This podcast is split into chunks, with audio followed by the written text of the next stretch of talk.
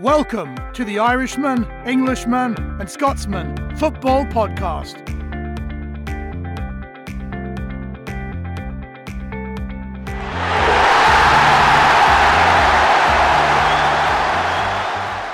Hello, and you're very welcome to another episode of the Irishman, Englishman, and Scotsman Football Podcast. My name is JP.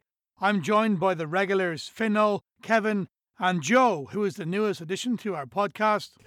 Uh, what a weekend of football! Controversy, handballs, goals, uh, mayonnaise elbow.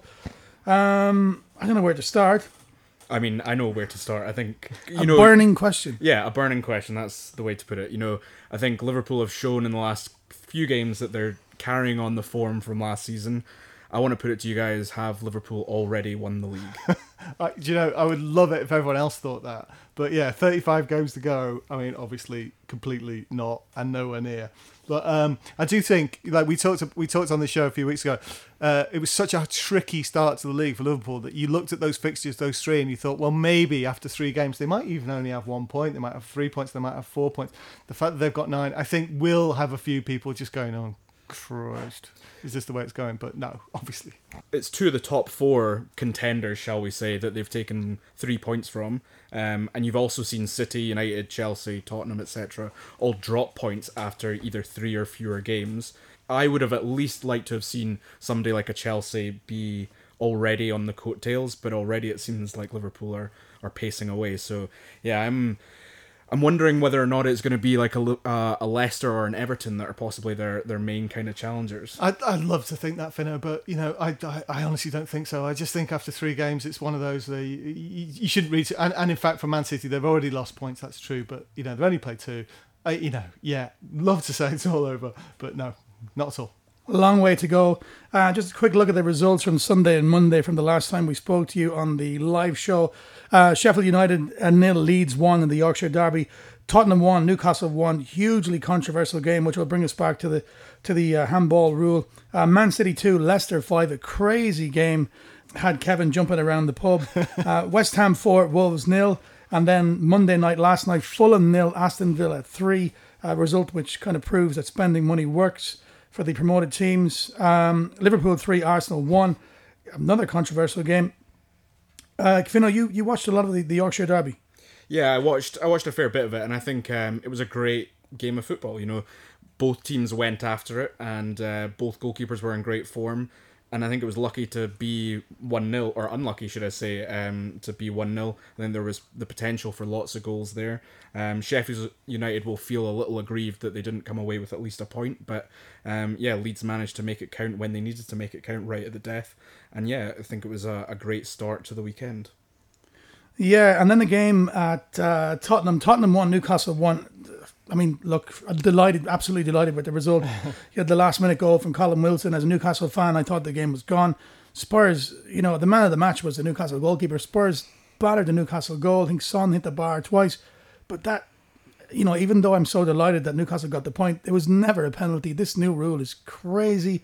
Uh, Andy Carroll headed the ball down. I think it was off Eric Dier's arm, who wasn't even looking in the direction of the ball at 95, 96 minutes. And then all of a sudden, you know, Tottenham get the Newcastle get the penalty, and yeah, it's it's it's bonkers. I don't know. Man of the match was probably the FIFA interpretation of the handball, or wasn't it? Well, see, this is the thing: is like I, I agree that the rule should be looked at. Of course, I do. But it's been this rule in La Liga and Serie A for the last season, and nobody in the British press has talked about it. But yet, as soon as it comes in in the Premier League, and as soon as it starts to quote unquote ruin football, um, everyone's up in arms. And yeah, in last season, I think in Spain and Italy, there was like two or three times the number of penalties for handball than there were in the Premier League. But it might feel odd at the moment, but sooner or later players will adjust. You've already seen Mourinho's um, instilled it into his players that hands are behind their back at all times, um, and this kind of what I liken to Brexit like kind of bleating, um, saying we're English football, you know, we're the best, and we don't like it, so it needs to go. I think is just a bit of a weird a weird stance from pundits, um, especially as it's been in for so long in in other European countries. Listen, no one's more prepared to slag off the little Englandism of the uh, of the, of the Premier League press pack. But uh, yeah, honestly, maybe, but I think it's just yeah, they are noticing it for the first time. That's true. I hadn't thought about that. That now for the first time they're sort of saying that listen to us, listen to us, because now it affects us. But I just think yeah, they've just noticed it for the first time, and they've noticed like everyone else that it's horrific, it's horrendous, ridiculous. I don't know if it's ruining football. It's making for more controversy, which is usually a good thing actually. But uh, yeah, it is absurd. But it's going to contribute in essentially more goals. Yeah, if there's more penalties, more handballs, etc. You know, so we'll, you know, people complain about the nil nils. There'll be a lot less of those. It's going to take a while to get used to, like the, the VAR, for example. But we're kind of settled into VAR now, and uh, this handball thing, I think, in six months' time we'll move on. We'll be fine with it. Do you know what though, JP? That's the saddest thing of all because you're right. You're absolutely right. We'll all be fine with it, and we'll all be saying that's absolutely fine, like like we were with every other ridiculous rule, like uh, I don't know, no back passes. The That back pass, 40, yeah, 40 indeed. years ago or something like Yeah. that. But but even so, you know, yeah, you're absolutely right. We'll get used to it, like we get used to everything else. I think the main issue is that people don't know the rule, and there's not really been the efforts to educate anyone on the rule going into the new season. I mean, there was a little bit about the what was it below the the edge of the sleeve, and that was going to be a handball. But really, you know, if your arms are out in an unnatural position and it hits your hand, shouldn't it be a penalty regardless of intent? No, I'll just answer that. quickly run through this again. Basically, folks, if you if you're not really sure what the rule is, we did speak about it on the live show on Sunday. If you weren't listening, uh, this is a refresher. Under the under these news ru- these new rules, which came in at the start of the season, a player will be penalised for handball if the hand or arm is clearly away from the body and outside the body line. The player clear, clearly leans into the path of the ball. The ball travels some distance. The ball touches a hand arm that is clearly raised above the shoulder. The player falls and the hand or arm is extended laterally or vertically away from the body. A deflection clearly makes no difference to the ball touching a hand or arm that is clearly extended away from the body and or above the shoulder. Uh, it's very complicated rules in a simple game. Now I know, like I said, Kev, we will get used to it, but I think it's going to take a bit longer than than we hope.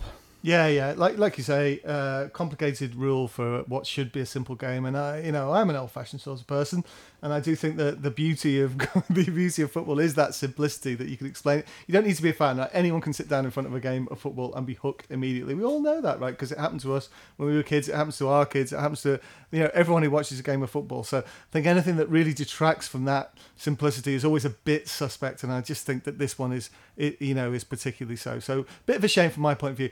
But the only other thing I'd say is sometimes it takes an artist, sometimes it takes a poet to express things in a way that will really change the minds of those in charge. If only we had one. But anyway, that's a question for another Uh, time. he might be giving you a clue of something we're having later on in the show. Uh, Man City 2, Leicester 5. Man City, there's a, there's a big talk about their defence. I'll go into that later on. I really think they need a striker. You know, both of the main guys are out. And why not take a punt on Danny Ings, Joe? Would he go? I don't think he will go. I think he's a Southampton boy. He was born in Southampton. He's very, very happy here. Um, he's just broken into the England squad as well. Um, I think he's, you know, he- he's had his big chance at a big club. He went to Liverpool. It didn't quite work out. He suffered a really bad injury. He's now come home to Southampton. Last year he scored 25 goals. This year he's already three and three, so he's kind of kicked on where he left off. Um, I don't think he would like to leave. I know Tottenham did make an inquiry this summer as to whether he was available, and it was a straight no from Southampton. So maybe I'm just being, you know, an optimist, but I don't think he's going to be leaving anytime soon. Yeah, I mean, I you know, I, I I hope you're right actually because you know you look at that Burnley Southampton game and who was the difference between those two, and I think it would be disastrous for Southampton. I think he's been the difference between Southampton and a lot of teams since the back end of last season when when they turned things around and the start of this season. Obviously, there's a lot of people like Shane Long gets on. He, he's the foil. He runs his stocks off for him as well. But uh, Hasenhüttl really has Danny Ings playing out of his skin. Man City need players. There's what two days left in the transfer window. Yeah, they need players. Yeah. I, mean, I mean, they've only spent you know half a billion. Hold on. okay, here's an interesting stat for you. Now they've just signed uh, Rúben Dias for 65 million pounds, a defender from Benfica. But since Pep arrived in 2016, they spent over 400 million pounds on defenders alone. You know, but I- I don't think it's the, the defenders or the quality. I think it's just the, the style. Because sometimes they play eight men in attack, and regardless if you have Franco Baresi and Ruud Gullit back there, you know, if you're playing against the likes of two or three guys on the Ma- uh, a Vardy or a Maddison in attack, you're outnumbered. you- You're going to get destroyed every time. Now, for Man City, that's a successful way of playing for the last couple of seasons, and they're great to watch. But uh, Yeah, I definitely think they'll be in the transfer market in the next couple of days. when you look at Man City, your immediate thoughts in the recent past have been about Kompany. And, you know, they have brought in players to play alongside him rather than to have two standalone centre backs that are having to potentially chop and change. Um, I was watching Match of the Day and Darren Fletcher was talking about how it's clear that Pep doesn't believe in his centre backs because he's playing two players in defensive midfield when he usually is setting up his Barcelona teams, um, his Bayern teams with one defensive midfielder that can cover both centre backs. Now they're playing with two uh, defensive midfielders. It's clear that something needs to needs to change in the defence, and as you say, they've really only got um, Rory Delap's son um, up front, 17 years old. It's it's not an ideal situation. I wonder if he can throw a ball like his dad. Who knows? Yeah. Man City will be hoping so. Yeah, um, I didn't see this one, Finn, but I'm sure you did. West Ham 4, Wolves nil. Yeah, I, well, I mean, I didn't see it coming. Put it that way. Um, no one did. But no, I think West Ham looked really good value for their win. We played well. We were clinical. The, we took the chances when we had them, and actually, there were a few chances which probably should have gone in. Fornals had one in the in the first half, and Jarrod Bowen had one um, in the second, which would have meant that he would have got his hat trick. Um, yeah, really pleasing. It's a little bit of a weird one that you know our first points of the season come when Moyes is miles away in his home quarantining. Do, do we call that a bittersweet victory for David Moyes? Well, yeah, I mean that's the thing. Does Alan Irvine become the de facto manager of West Ham now? Do we just let him be permanently quarantined away from away from the West Ham team? Um, no, look, I think West Ham showed enough in that game against a really good Wolves team that have been playing well to hopefully show enough to, to stay up. But it really all depends on how Chelsea approach this Declan Rice transfer saga. Well, if Liverpool are champions after three games, are Wolves in crisis after three games? No, look, I mean, Man City. The game against Man City was was pretty good. Uh, was pretty good going. I think Wolves are definitely in a good spot. I just think that Liverpool are showing some immense consistency already, um, and I wouldn't be surprised to see them romp at home. From your from your lips to God's ears, as the as the as Well, the let's says. let's hope not for from the neutrals' uh, point of view. Joe, you agree? Yeah. Completely, completely. I, there's only been three games gone. There's still a long, long way to go. And I remember even last year, Liverpool fans, even when they were 20 points ahead, the Liverpool fans, like you know, Kev was saying, it's not done yet. It's not done yet. So there's still a long way to go. I think it is true though that um, that ability, as we've talked about quite a lot, to, to just get a result somehow, um, is so kind of um, self-perpetuating almost. You know what I mean? sure. And um, and the most and the and the brilliant thing about Liverpool start is I think everyone who watched them in pre-season maybe certainly watched them towards the end of last year. We talked about how bad the defense was at the end of last year. Maybe even watched in pre-season where there were some like weird results going, you know, falling two 0 behind against people like you know uh, uh, Blackpool, I think it was before they went on to win.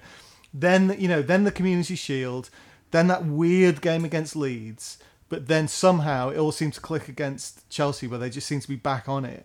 And and I think whatever you think, however the game went in the end last night against Chelsea, uh, against Arsenal, there was really the, the way they played in the first half really was exceptional, right? It was really beautiful at times. I think. Sorry to sorry to wax lyrical, but but I just sort of think it was absolutely back to as good as it can be, honestly. And uh, and I think that if there's one thing that's like maybe a little bit worrying for the rest of the Premier League is that they've clicked back into that uh, into that rhythm, and that must be concerning a little bit. Plus the scary signings as well last week. You know, Alcantara, Diogo Jota, just wow. I mean, two guys to get. If you're Man United, if you're somebody else, think of why didn't we sign them? hundred percent. But you looked at Liverpool last night and they went one 0 down, and actually what I saw was anger more than anything. It wasn't oh we've gone one 0 down to a really good team. It was this doesn't happen at Anfield. this needs to be rectified, and you saw that that they immediately responded and they looked annoyed at the fact that they'd gone one 0 down and. I hate to say it, but it does look like the sign of champions. It's as you say that self fulfilling kind of thing that Yeah. comes with uh, with winning consistently. I, I think the, thought the lovely thing was was was Robbo. You know, so Robbo makes that mistake that leads to the goal, and then what was it about? You know, ten minutes later, he's down at the other end, you know, finishing, which is very rare for him, but to stick in a goal, and also a goal that was an assist from Trent Alexander-Arnold as well. And seriously, he was back in form last night. There's a player who has not been in good, not been at his best for a long time. Last night, Trent was fantastic. Lacazette will be kicking himself. He had a really good chance to level things up at 2 1, though. Uh, so Arsenal, I think, are, are still going to do okay this season, regardless whether they they won or, or lost last night. Um, in the other game last night, Fulham nil, Aston Villa three. Uh, Fulham, who we tipped to go down, Aston Villa, good away win. They spent wisely. Jack Grealish is staying. I think they're going to be okay. Buzz, they must be buzzing at Villa. Yeah, hundred percenters, uh, everything looking good. They've got an interesting fixture coming up, which I'm sure we'll get onto. and uh, yeah, who wouldn't be a Villa fan right now? Fantastic. indeed. Uh, looking ahead to the weekend on Saturday, these are Central European times. Uh, for our listeners in the UK and Ireland. So, half past one, Chelsea host Crystal Palace. At 4 pm, Everton play Brighton. In the evening game, it's the mighty Leeds United at half past six against Man City. And, and the late game at 9 pm, uh, Newcastle host Burnley. Chelsea really need to win this game. Yeah, it's a must win. And you do wonder whether or not they're just going to throw Mendy to the lines in some way and just put him straight between the sticks. Um, I know that they're talking about putting him in for for the Tottenham League Cup game. Um, yeah, I think the way that Chelsea performed against West Brom, it's a it's a tough time for Frank Lampard to know how to really galvanize that team. Okay, they they brought it back, but it's really not looking good, especially at the back. And you have to hope that Chilwell is able to to really galvanize that defense. But in a way, like how we spoke about on, on Sunday about uh, Fernandes's late penalty for um, Man United, and sometimes snatching a victory you know, from the jaws of defeat can inspire a team. That might do the same for Chelsea. A 3 0 down at half time. Like I said, at the weekend, Lampard's come out and he's gone, right, try and win the second half. They've almost won the game. I think the big question then is do you play the big signings or do you stick with the academy products that got you that result against West Brom? If that result has galvanised and brought that team together, do you keep Hudson Odoi, Abraham up top, and do you drop Werner? Yes. Which is a very. Yep but that's a very controversial decision. Well, that's what you do. So that's money. what you do. But if your boss was this multi-billionaire or whatever he is, who's spent all this money on these players, I'm not sure it'd be such an easy. You must play Werner, or you will die. yeah, uh, Chelsea Palace. But hang on a minute. One. But before we go on, though, what about Palace though? Because Palace will probably feel pretty hard really? done by. Roy Hodgson was certainly, Mr. Roy was certainly very annoyed um, after after that result. I mean, how did they come back from that? Because they'd made that good start. They still look really good, don't they? Yeah, so I think they'll be fine. It's, it's, not it's not a gimme for Chelsea that game at all. Not in the slightest. No, I think so. And as you say, I think they'll be reeling from that penalty incident against Everton. I think they look decent enough, but I would expect a far greater reaction from Chelsea than from Palace, and uh, yeah, for them to come through and win. Everton v Brighton at 4 p.m. Table toppers Everton with their super coach and super new signings look really good so far. Yeah, potential for for me the underrated game of the season so far. um, I think there'll be goals. I think it will be a great fluid game of football to watch. Everton are good to watch at the moment. Brighton are great to watch at the moment, and both will want to go after it and grab the points. Brighton, I think, looked really good against United. Okay, they lost the penalty in the dying seconds.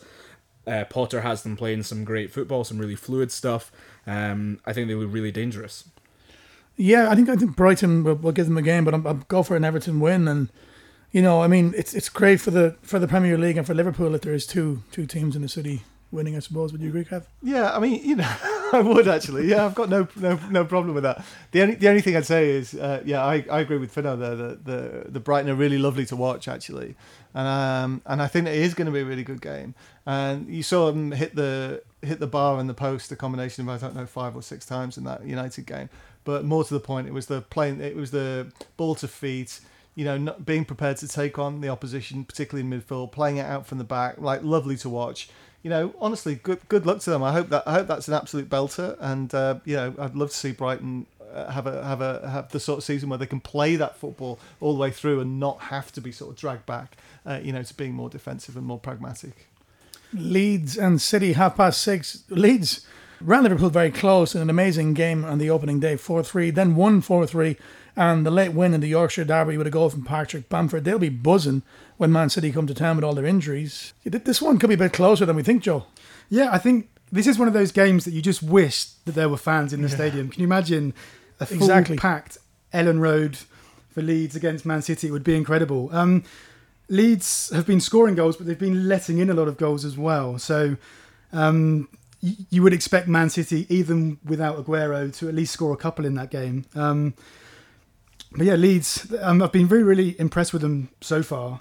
But I think Man City may be really, really angry after that 5-2 defeat to Leicester. I expect them to come out all guns blazing and uh, uh, you know get the result.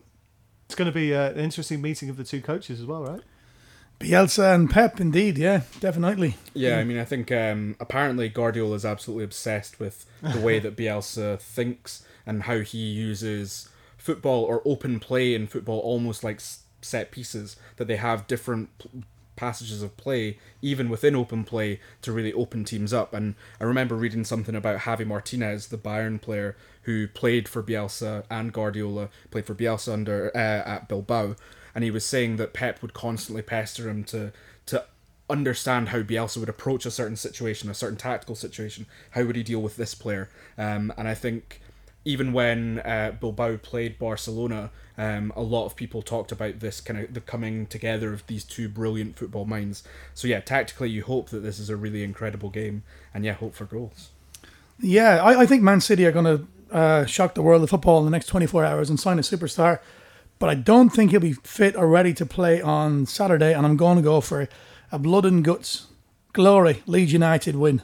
That would be extraordinary. I would love to see that for all sorts of reasons, mostly because it would put City two defeats behind Liverpool. No, but uh, yeah, I mean, amazing. Um, they've been they've been glorious, haven't they? I mean, I didn't get to see the one 0 but you were saying like it was a genuinely like interesting game of football, Yeah. right, Fino? So you know, oh, all everything everything that we hope for and more of a lead side, you know, being back, and long may it continue. I do think you're right, JP. I think Leeds. I would give them a better chance to take points from uh, Man City than I did give them a chance against Liverpool. When I watched the highlights of the Man City game, they gave away three penalties and three really stupid penalties. Kyle Walker threw Jamie Vardy to the ground. Um, their midfield need to have a bit more energy about them. They need to be able to track back. Um, yeah, as I said, Kyle Walker looked so disinterested. He was jogging around the place. Um, I really do wonder what's happening at the Etihad. Kyle Walker, you know, for all his pace and, and talent going forward, he has a real idiotic streak in him sometimes, and uh, yeah, he is he is vulnerable. But like Joe was saying earlier on, imagine if the full crowd was there. I mean, Leeds United are going to give Man City no time on the ball, and if those fans were there, even less. And you know, the electricity, they're going to give it everything. There's no respect for Man City coming to uh, to Elland Road. And yeah, like I said, I'll go for a Leeds win. Uh, in the evening game, Newcastle against Burnley. Burnley pointless uh, down at the bottom of the table. Newcastle started off with a great win at West Ham, then really disappointing against Brighton, equally disappointing against Tottenham, who outplayed them. But the result with Bio Newcastle, Callum Wilson, second goal in the Premier League. Um, I fancy Newcastle to, to take the points here. And Burnley, you know, Sean Dyche has come out and said, look, the chairman knows we need to buy players. We need players. I expect Tarkowski to go tomorrow. I reckon he'll go to Leicester. Then they'll get funds. But then how late in the day is it to, to sign players? Yeah, I think Newcastle were very lucky to, to escape with a point. Tottenham were all over them. Burnley, it's looking tough for them, and I think this Tarkowski saga is weighing a bit on them. There's this mysterious toe injury that Tarkowski suddenly managed to acquire, and all of a sudden he's now out of the out of the team. So I do wonder behind the scenes at Burnley whether or not there's a bit of uh, a bit of unrest. Yeah, uh, you're listening to the Irishman, Englishman, and Scotsman football podcast. Don't forget, guys, if you're listening on YouTube, please hit that like and subscribe button. is really important. Uh, Spotify, and of course, um, all of our other uh, media platforms you're listening. Just uh, hit the like, hit the sub- subscribe, so hit the follow. Sunday, Leicester, West Ham, 1 p.m. Uh, Central European time. Southampton, West Brom, 1 p.m. Also, Arsenal, Sheffield United, 3 p.m. Wolves, Fulham, 3 p.m. Man U v Tottenham at half past five, and the night game on Sunday is Aston Villa against Liverpool uh, at quarter past seven. Uh, Joe, Southampton, West Brom. It's it's actually a really big game for Southampton. Um, in the past seasons, it hasn't been the big teams that Southampton have you know struggled against. It's been the teams that have come up from the Championship that we just haven't been able to break down, especially at home. When a team comes like West Brom and maybe you know park the bus in front of the goal, the win against Burnley was huge for the confidence of Big Southampton. win, yeah. They started the season with so much optimism, and then t- to lose the first two games in the manner that they did, And not just those two games, but the the cup game against Brentford as well, or Brentford B. yeah, so uh, the League Cup, Brentford bought their B team to St Mary. Southampton played their first team and still lost 2 0, Wow. um, during which the fans were starting to get really, really concerned. Um, but then, like I said, the win against Burnley was huge, and I fully expect us uh, to replicate our form from the back end of last season when we were absolutely on fire. Um, and I would expect us to beat West Brom fairly comfortably. at St Mary's. I mean, West Brom, you know, it's hard to know how they'll feel. They were 3 0 up against this brand new billionaire Chelsea team of the weekend, pegged back to 3 3. God knows what they're going to think. Um, yeah, I, I fancy Southampton myself. Danny Ings, I'm sure, is worth a punt to get the first goal again. Leicester host West Ham. I'm not sure about West Ham this week, Fino. Well, look, I mean, I've expected West Ham to lose every single game so far, and we're one win up, so that's that's something. But I do think there's so much danger in that Leicester team at the moment. Um, Vardy looked really strong against Man City. I've already talked about um, Tielemans here on the podcast before. I would arguably say that this team is better than the team, the Leicester team that won the league. Um, they are great on the ball. They're fluid. Brendan Rodgers has them playing through gritted teeth. I'll say it. Some really nice football. Um, and I just hope that West Ham are able to to exploit a couple of Leicester's weaknesses, which are the set pieces. We saw against Man City the the the joy that they had from corners and free kicks. West Ham are good in the air. They've got players like Declan Rice and Souček who can really get up and get at the ball. Um, so yeah, we'll see. I think it's an interesting tactical battle. I suppose it all depends on how well Alan Irvine's managed to drill in some tactics into the player on the training ground. I think Leicester will take a lot of points off the big teams this season because they're designed.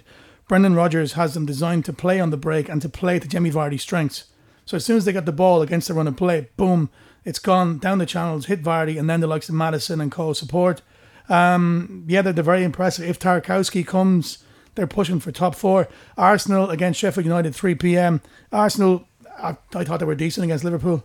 I thought they were decent, definitely. Um, again, as previews, really, wasn't it? Because Liverpool made that sort of start that everyone kind of expected them to say, and Arsenal actually had no problem sort of hanging on in there. Played absolutely true to their strength, played it out from the back, got the goal in exactly the manner that I'm sure they would. You know, apart from the, the slightly weird assist from Robertson, I think it was exactly how they planned. I think, you know, up, right up until that 1 0, they did everything they wanted to do. But it was interesting, wasn't it, to see them in the second half that actually they were much more attacking had a lot more chances in in in that second half. But yeah, can they do it against a side that won't be attacking so much, or it's like you know it's less easy to predict than maybe that Liverpool side? I don't know. I think that I think that I think there, there was a lot to praise them for in that game, but still, in the end, you know they got done three one, which is about standard for Arsenal at Liverpool. So we're from here.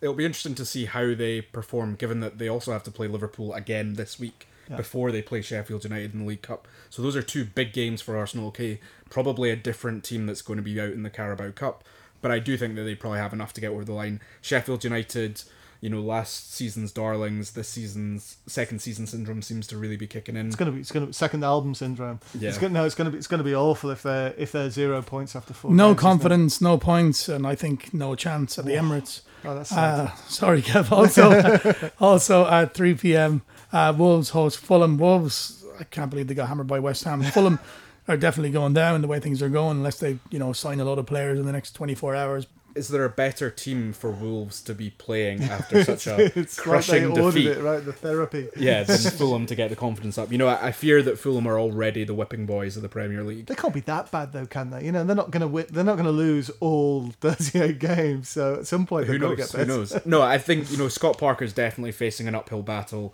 seemingly struggling to to bring that team together to a Premier League level uh, week in week out. Yeah, I think the word of the day for Arsenal and Wolves is bounce back ability. um, cracker of a match at Old Trafford, half past five Sunday. Man United against Tottenham. Gareth Bale's not ready, is he? No, he's still going to be in the stands, but I think this is another one where you know if either team loses, they're both sets of fans are going to feel like they're in crisis mode. You know, I think for Mourinho, it's probably going to be quite personal going up against United. You know, we we talked about on the live show the um, Guardiola 13 players and all this. Tottenham play four times in three competitions in less than a week this week. Um, so they that's tough on anybody. Um, you know, they played Newcastle, uh, Chelsea tonight, Maccabi Haifa, and then Man United. And without without Son now, who's uh, done his hamstring, without Bale, oh, um, Son's out as well, is he? yeah.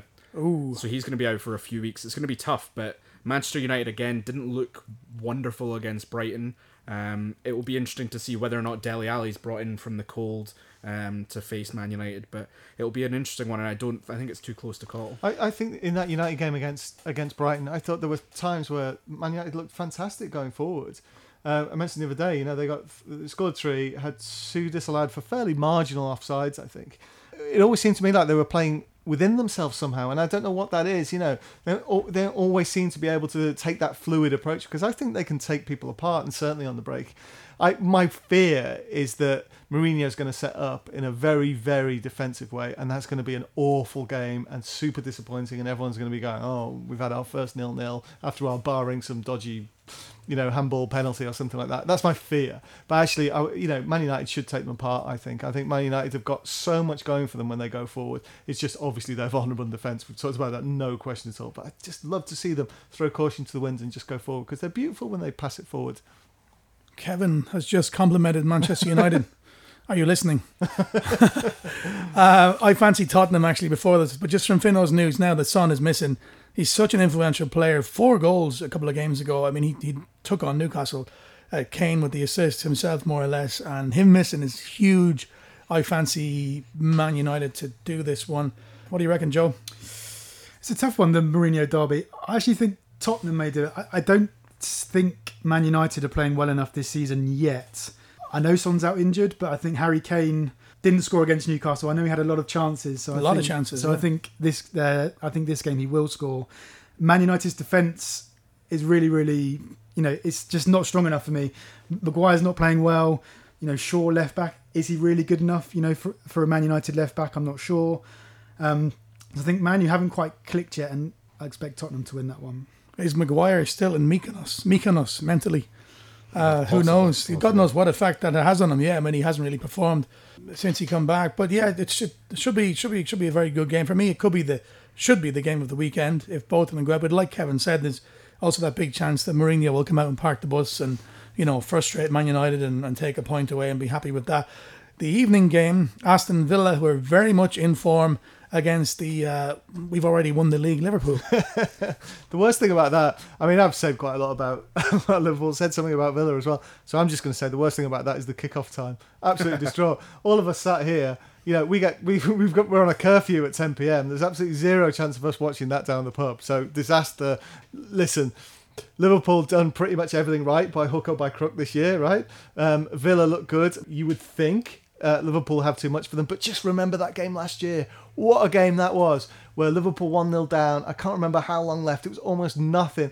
Uh, Robertson gets the equaliser, I'm pretty sure. Mane um, heads in at a corner, gives them that 2 1 win. And it was that moment, I think, that Liverpool thought, and I don't mean the fans actually, I mean the team. I think the team thought we can come back and we can win any game. And and at the same time, someone told me Liverpool practiced that a lot actually when they uh, they practice being one 0 down with like five minutes to go, uh, and and that's one of their training drills. And actually, they practice it nine against eleven. Someone told me even where the nine are trying to uh, are trying to come back to make it as hard for themselves as possible. So yeah, I, that that sticks in my mind. That game last year is that one where the team thought.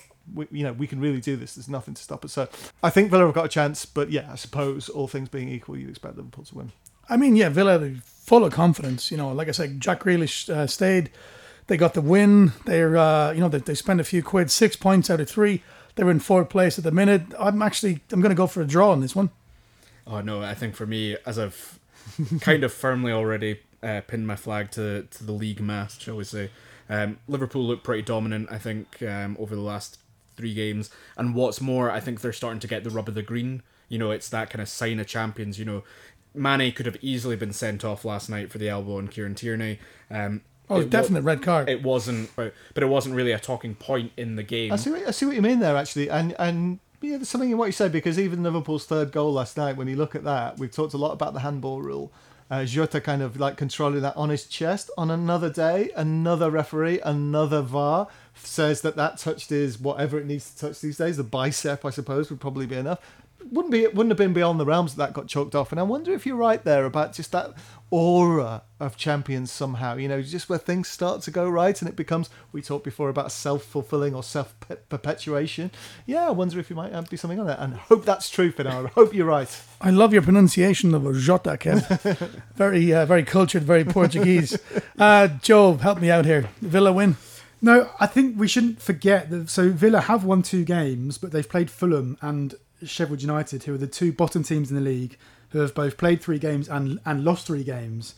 So we probably shouldn't get too carried away with you know Villa. This is the first team who they're playing who are in form. Um, so I can't see anything other than a Liverpool win. Yeah, boring, boring Liverpool. uh, Leicester sit top of the league along with Liverpool and Everton all on nine points. Uh, Aston Villa in fourth on six. A little bit of transfer news just come in earlier on. Um, the will he, won't he? We've been saying it for the last few weeks. Sancho, Sancho to Man United. Marco Reus has come out and said that uh, Sancho is staying for one more year.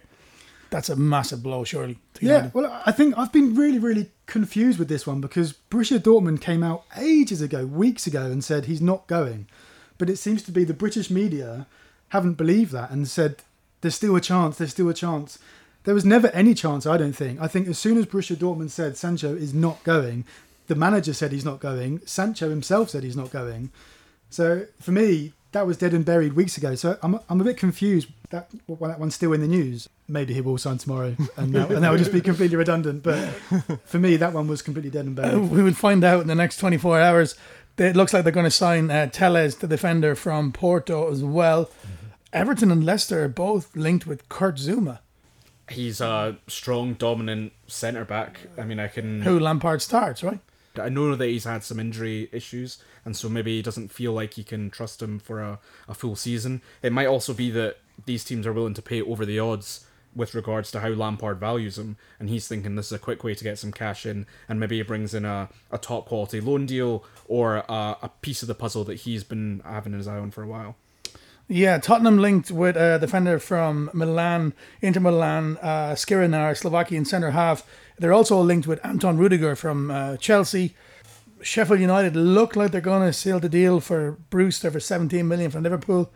Would you rather send him out on loan, Kev? A lot of people have been talking about that. I suppose if he's not going to get a game and there's the buyback clause, it makes a little bit of sense for Liverpool because they get a, some cash in, and probably doesn't make any difference because you know looking at the team, he's probably not going to play that often. Certainly not going to start.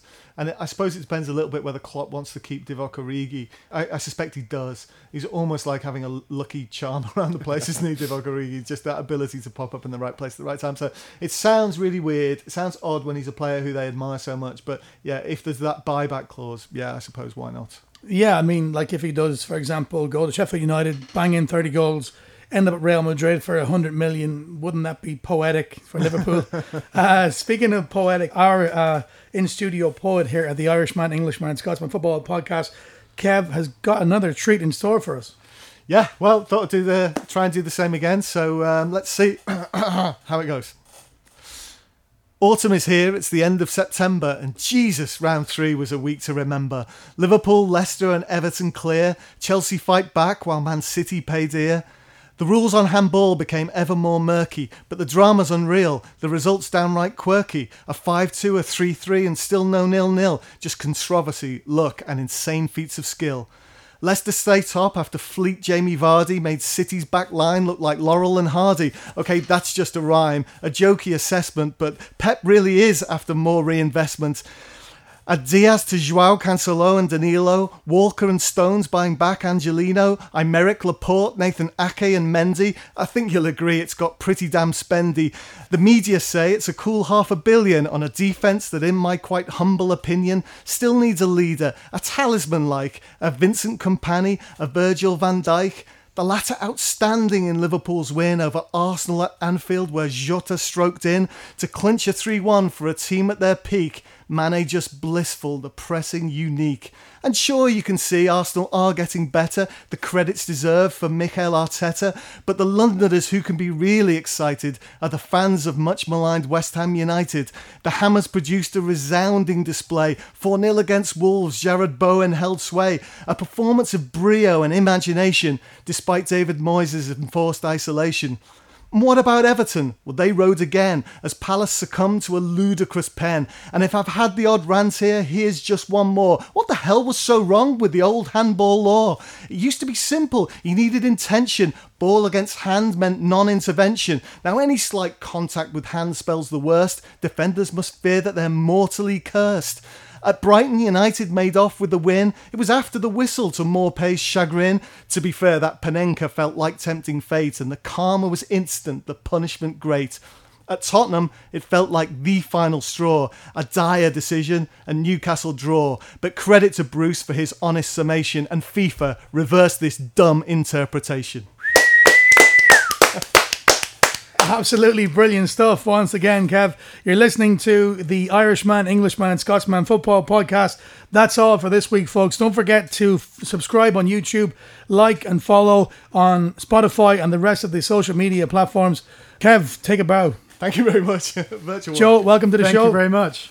Fino, I gotta say, uh, this is a sad goodbye. This is the last time we're doing the show live with Fino in studio. So we just want to say thanks a million for everything. And of course, you're, you're not going anywhere. He just he won't be sitting beside me anymore. But Fino, uh, thanks a million, man, and uh, safe travels back to, to Bonnie, Scotland. Cheers, thank you. Yeah, I've had a f- bit of feedback that my Scottish accent isn't Scottish enough, so maybe being back in Edinburgh will will Yeah, toughen come it on, up a bit. come on, hone it. I've, I've actually been told it was too posh. Posh Scottish now. Uh, anyway, guys, thanks a million, and uh, hope you enjoyed the show, enjoy the games, and we'll see you all next Tuesday.